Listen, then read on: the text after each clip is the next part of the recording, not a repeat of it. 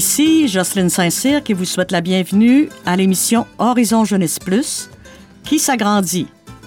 Au cours des prochaines semaines, Horizon Jeunesse Plus partagera son temps d'antenne avec des équipes de Radio-VM Estrie, Bas-Saint-Laurent-Rimouski, Trois-Rivières et Victoriaville. Une fois par mois, des entrevues réalisées par des jeunes de ces régions seront diffusées sur les ondes de Radio-VM.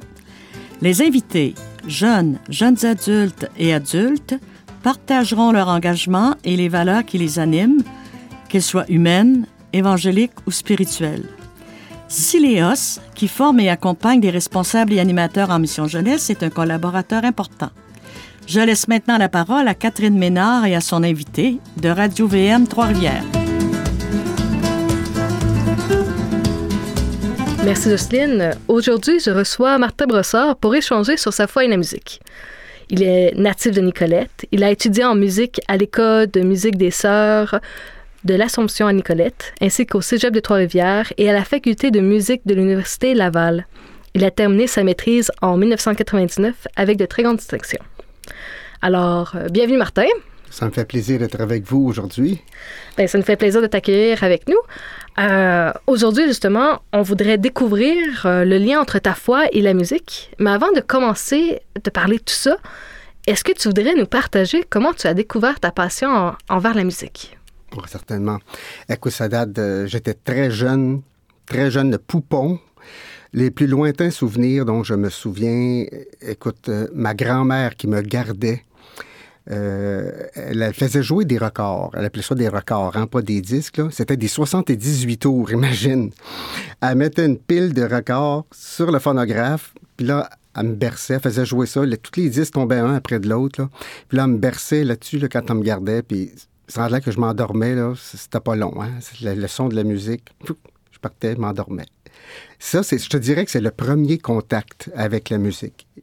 J'ai toujours eu ce goût pour la musique très prononcé, même quand j'étais très jeune, j'aurais voulu apprendre un instrument, mais bon, mes parents ne voyaient pas la nécessité, ni euh, on n'avait pas l'opportunité non plus, on n'avait pas les moyens de payer des cours aux enfants. Alors, euh, ben, je continuais à écouter de la musique comme ça sur des disques, puis, mais j'ai toujours aimé la musique, tout le temps, tout le temps. Alors, c'est une, c'est une première belle initiation euh, que d'avoir ta grand-mère qui te berçait sur euh, des records euh, de différentes musiques. Des records. Des records. Alors, on sait que la piqûre t'a pris quand tu étais poupon, mais depuis combien de temps tu joues? Bon, j'ai commencé à apprendre le piano en 1985. Euh, là, c'était irrésistible. Je ne pouvais pas résister. C'était tellement fort. fallait que je désobéisse. J'ai commencé à apprendre le piano chez les Sœurs de l'Assomption à Nicolette avec Sœur Anita Allard, qui était l'organiste à la cathédrale de Nicolette à ce moment-là. Alors, le contact s'est fait justement avec Sœur Anita lors d'une procession au flambeau en l'honneur du Sacré-Cœur. Euh, c'était au mois de juin 1984, une année avant. Et puis, euh, bon, moi, tout jeune, j'ai vu la procession passer dans les rues de la, ville, passer devant chez moi. Et puis là, j'ai suivi ça avec mon bicycle. On s'est rendu à la cathédrale. Et en entrant dans la cathédrale, j'entends jouer Sœur Anita et ça m'a, ça m'a saisi, là. C'était foudroyant. Elle improvisait, je ne sais pas qu'est-ce qu'elle jouait. En tout cas, c'était c'était enveloppant, c'était recueillant, c'était exaltant. Et la piqûre de l'orgue classique m'a pris à ce moment-là. Et puis, évidemment, un an après, ben là, j'ai commencé à suivre des cours de piano euh, avec elle. OK. Fait que tu as commencé le piano, mais tu avais eu la piqûre de l'orgue. Oui, c'est ça. De préférence, on commence avec le piano. J'ai commencé sur le tard, évidemment. écoute, j'avais 15 ans. 15 ans, là. Je, jouais aucune note, là. On savait lire mes notes qu'on avait appris à l'école, Mais euh, j'ai commencé euh, au début, à zéro, à l'âge de 15 ans. La passion était tellement forte que j'en ai pris des bouchées doubles, triples même. ça, en tout cas, ça, ça, ça a bien été, oui. Ça a bien été, fait que ça a été une belle passion qui s'est développée puis qui s'est euh, nourrie aussi par la suite, j'imagine. Oui. Alors, euh, tu as commencé en 85, ça veut dire que ça fait plus de 35 ans que tu joues. Tu as commencé au piano. J'imagine. Ben, maintenant, on sait que tu es l'organiste titulaire pour l'orgue, mais est-ce que tu joues d'un autre instrument? Oui, ben c'est évidemment tout ce qui touche au clavier. Le, piano, le clavecin, euh, l'épinette, les instruments anciens, là, les claviers anciens. Et puis, ben, je fais de la direction chorale. J'ai, euh, le chant, le chant, le chant choral m'inspire beaucoup. J'aime beaucoup. Parce que c'est une autre facette. Euh, c'est la facette de, de, de, parler. Tu sais, le texte qu'on dit. Ça inspire encore, je dirais, plus que seulement jouer instrumental. Donc, je dirige des chorales. J'ai deux chorales présentement que je dirige. Nous allons recommencer dans peu de temps. Là. Euh, le chœur du sanctuaire, ici, qui chante principalement aux offices religieux les plus importants. Et le chœur des pèlerins, qui est un chœur euh, à voix d'homme, qui chante plus en concert, mais qui va prêter main forte maintenant là, euh, ici au sanctuaire. Ce sont les deux chœurs là, comme en, résidence, là, du côté classique, on peut dire. Eh ben, euh, merci beaucoup pour euh, cette euh, première introduction de comment tu as découvert la musique puis comment tu as commencé à commencer à jouer. il est maintenant temps d'une première pause musicale. Alors, on va prendre un petit temps de séance pour accueillir ce que tu nous as partagé, puis après, on va pouvoir continuer en force. C'est bien.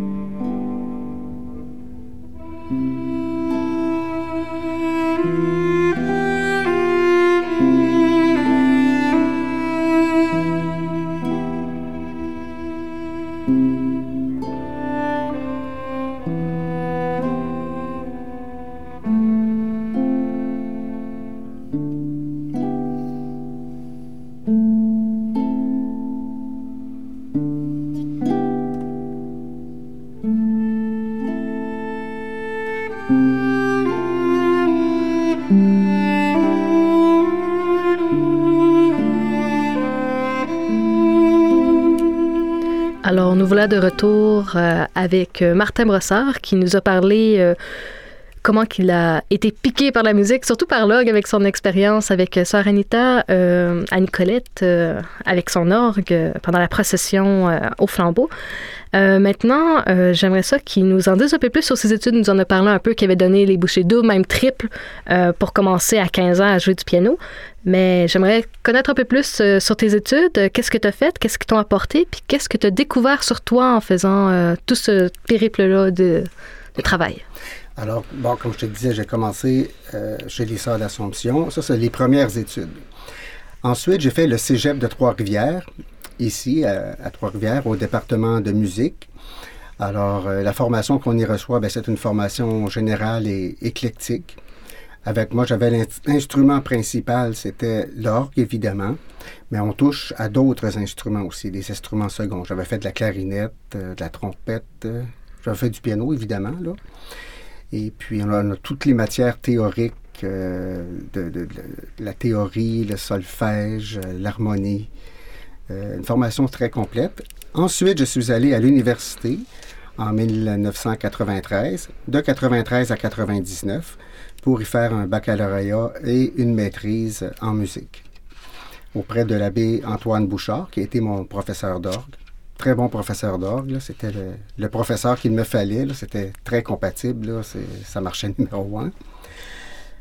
Ce que ça m'a apporté, bien évidemment, toutes les connaissances euh, reliées au domaine de la musique, l'histoire de la musique principalement, ça. C'est un autre champ d'activité, l'histoire de la musique, qui m'a passionné.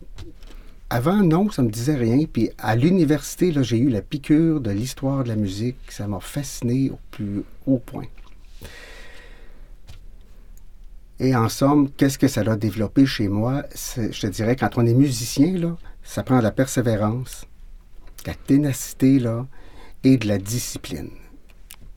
Et ça s'appelle aussi un jugement de soi et un jugement de l'autre, je dirais approprié. Il faut, faut, être indulgent envers soi-même et indulgent envers l'autre. Ça, je te dirais que c'est les, les points les plus importants. Euh, ça me questionne, est-ce que c'était des points que tu avais déjà ou c'est quelque chose que tu as dû euh, travailler sur toi-même pendant euh, tes études? On travaille sur, ah, faut travailler sur soi-même parce que faut soi-même se discipliner. Quand, je suis arrivé au cégep, là, on arrive de la polyvalente, puis oh, on prend pas trop ça au sérieux, mais veut, veut pas, en musique, si t'es pas sérieux, puis discipliné, puis à ton affaire, tu réussiras pas, là. Faut que tu sois à ton affaire, puis hein, tu pratiques, tu travailles, t'étudies. Et ça donne du résultat après. Mais justement, tout ça, euh, être euh, discipliné, puis tout ça, est-ce que parfois ça peut éteindre la flamme de la musique ou ça fait la nourrir? Ou pour toi, qu'est-ce que ça le fait en tout cas? Ça fait les deux. Ça fait les deux? ça nourrit et ça éteint. Parce qu'à un moment donné, à force de toujours euh, répéter, par exemple, les mêmes morceaux, on vient que, oh, on devient un petit peu blasé. Il y a comme une période là, que, oh, c'est moins intense. On a moins le goût parce que là, ça devient pas nécessairement juste pour le plaisir. Là, là c'est pour la performance, pour la carrière.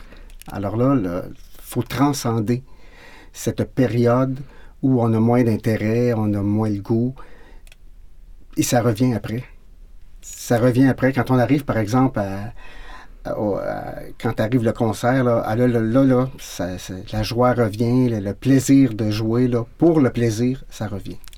Justement, tu avais parlé d'une carrière ou autre, euh, que parfois ça pouvait éteindre la flamme ou quoi que ce soit. Euh, aujourd'hui, tu es euh, l'organiste titulaire au sanctuaire. c'est un emploi, c'est ta, ta, vocation, c'est ton emploi. Est-ce que ça peut avoir un impact sur ta passion avec la musique? Oh, mais certainement, c'est bien sûr.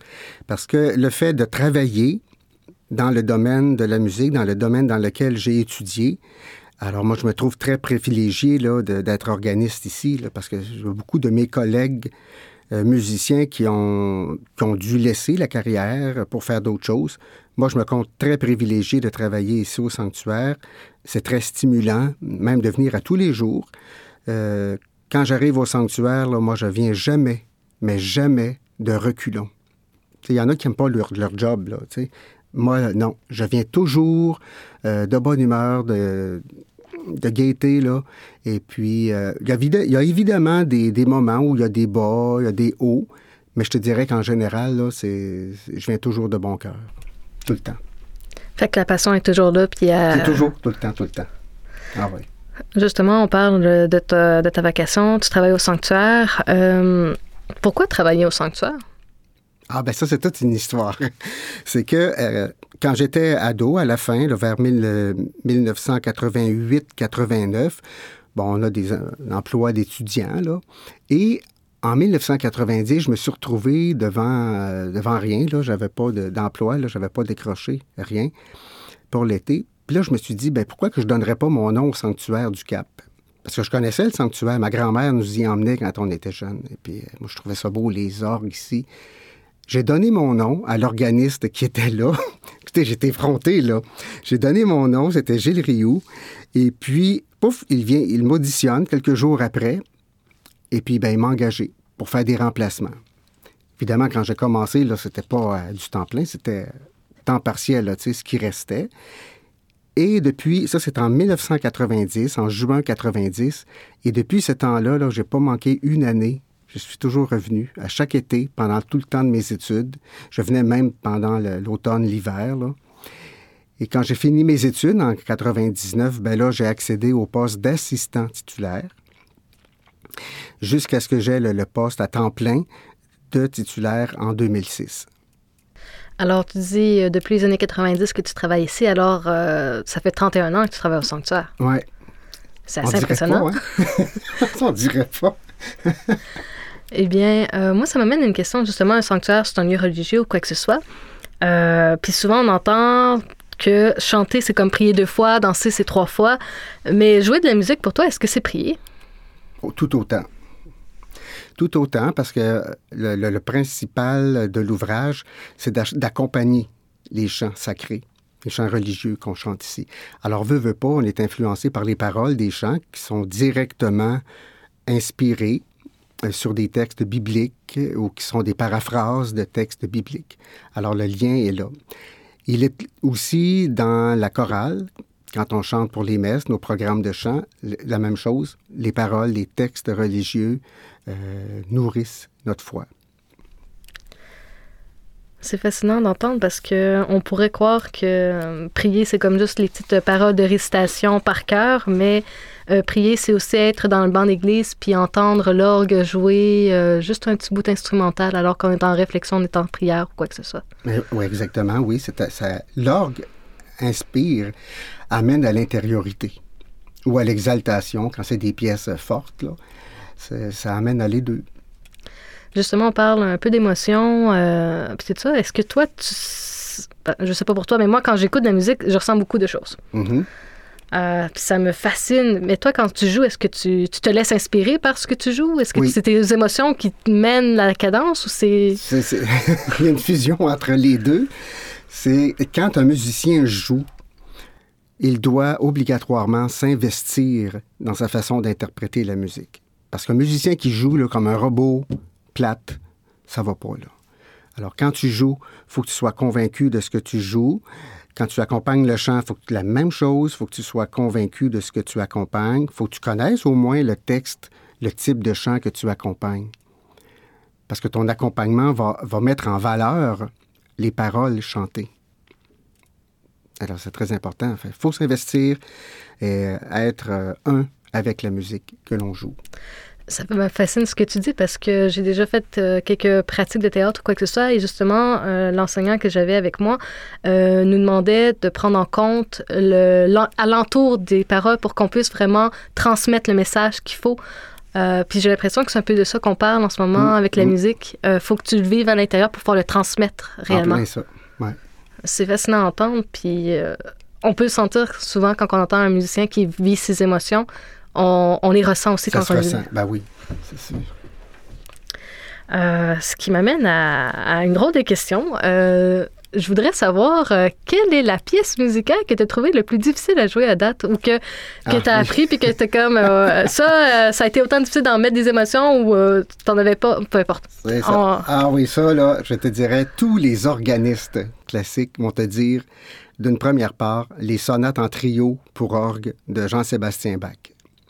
C'est difficile au niveau technique. Ça fait pas de tapage, mais c'est extrêmement difficile parce que ça demande une indépendance entre les deux mains et les pieds. Une indépendance, là, c'est une psychomotricité fine, là. Euh, quand on joue, on est toujours, on marche toujours sur un fil de fer. On ne sait jamais si on va se tromper ou pas. On n'a pas de point d'appui. Alors, je te dirais que ça, c'est ce qu'il y a de plus difficile.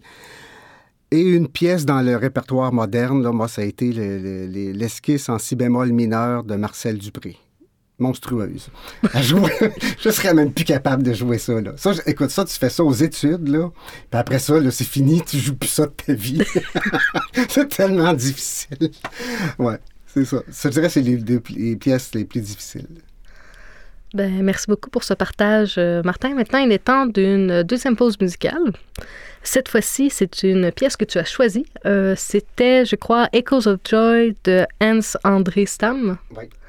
Alors, euh, on va entendre un extrait de la, de la pièce musicale, puis après, on va pouvoir euh, parler de pourquoi tu as choisi cette pièce musicale-là.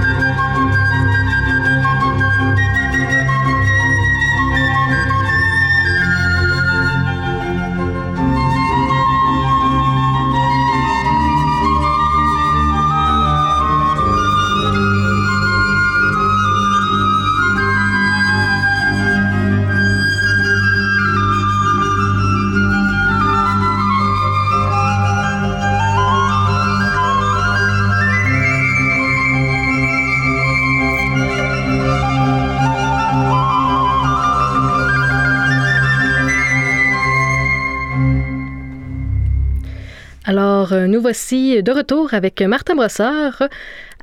Et on vient juste d'entendre euh, des Echoes of Joy euh, de Hans Andrestam. Et c'est quelque chose de vraiment joyeux, de léger. Oui. C'est vraiment beau à entendre. Puis je voudrais savoir pourquoi tu as choisi cette chanson? Ben, le but est intentionnel, c'est que souvent les gens pensent que la musique d'orgue, c'est de la musique plate, ennuyeuse, c'est fort, c'est dissonant, c'est austère. Non, c'est pas vrai. Il y a de la, c'est, c'est une, pièce contemporaine. Monsieur Stam, c'est un organiste allemand, euh, très bon compositeur. Et puis vous voyez son style, là, c'est très joyeux, c'est très aérien, c'est éclairant, c'est lumineux. Oui, effectivement, euh, les premiers mots qui me venaient à la tête euh, avant que j'avais vraiment pris en compte le titre, c'était vraiment de la joie. Exactement, c'est ça. C'est ce qui ressort. T'en plein ça. Euh, excellent. Euh, maintenant, je suis super contente qu'on en ait parlé, mais je suis curieuse. Euh, je voulais savoir, est-ce que tu as une citation qui t'interpelle? Oui, je vous ai sorti un extrait de l'Épître de Saint Jacques, Jacques 3, les versets 5 à 10, des extraits. Alors, je vous lis. De même, la langue est un petit membre et se vante de grands effets. Voyez comme il faut peu de feu pour faire flamber une vaste forêt. Mais la langue, nul homme ne peut la dompter. Fléau, fluctuant, plein d'un poisson mortel. Avec elle, nous bénissons le Seigneur et Père. Avec elle aussi, nous maudissons les hommes qui sont à l'image de Dieu. Ça me parle parce que, particulièrement dans le milieu des musiciens, des artistes en somme, là, regarde les gens de théâtre, il y a beaucoup de commérage qui se fait. En, en, québécois, là, on se bitch dans le dos l'un de l'autre. Ça, c'est, c'est, fréquent. C'est... Et ça fait du mal. Ça fait du mal. Ça prend des fois des, des ampleurs insoupçonnées ça nous revient d'en face à un moment donné. Puis, alors pour moi, ça, cette parole-là, moi, je l'ai toujours à l'esprit. Ça ne veut pas dire que je suis parfait, là. Moi aussi, j'en ai fait des belles, des gaffes. Mais je garde toujours à l'esprit qu'il faut faire attention à ce qu'on dit sur les autres. Est-ce que, comment on peut le répandre? Parce que quand on dit quelque chose, c'est comme euh, un paquet de plumes dans un plat qu'on sort dehors au vent. Les plumes s'en vont au vent et on ne sait pas où est-ce que ça s'en va, comment ça va nous revenir. Là. Alors, moi, c'est un passage de la Bible qui m'interpelle beaucoup. Merci beaucoup, euh, Martin, pour ce passage-là, euh, de nous partager euh, cette réflexion-là. pour finir l'entrevue, j'aurais une dernière petite question. En fait, j'aimerais ça que tu nous racontes une anecdote rapidement. où est-ce que tu as senti un lien fort entre ta foi et la musique? Oui, alors j'étais à la fin du baccalauréat en 96 à l'Université Laval et j'avais une pièce à mon examen qui était la fantaisie en La majeure de César Franck. C'est une pièce qui est, dramatique, une pièce très intériorisante, mais dramatique. Et j'avais même dit à mon professeur d'orgue, j'ai dit, l'abbé, cette pièce-là, là, elle me fait penser à la passion du Christ. Dans toutes les sections, une après l'autre, c'est vraiment là, comme un chemin de croix tout le long de la pièce. Pour arriver à la fin, on finit très doux. C'est comme la dormition du Christ au tombeau avant la résurrection. Et ça, c'est une pièce, moi, qui m'avait fait vibrer énormément. Énormément. Je la rejouerais, là. Euh, oui. c'est quelque chose qui t'avait vraiment fait un lien entre ta foi et la musique. Oui, oui, oui, oui. Tu le sentais. Exactement. Ben, merci beaucoup pour cette dernière petite anecdote, euh, Martin. Euh, merci d'avoir euh, pris le temps de venir participer à cette émission Horizon Jeunesse Plus en région, qui a été enregistrée dans le studio de la maison Intercédé. On voudrait aussi remercier notre technicien Guilain Prince, ici Catherine Ménard, qui vous dit à bientôt pour une autre émission Horizon Jeunesse Plus en région sur le réseau Radio VM. Je cède la parole à Jocelyne Saint-Cyr. Merci Catherine. Je rappelle que cette émission est produite grâce au soutien de la Fondation Lucien Labelle. À bientôt.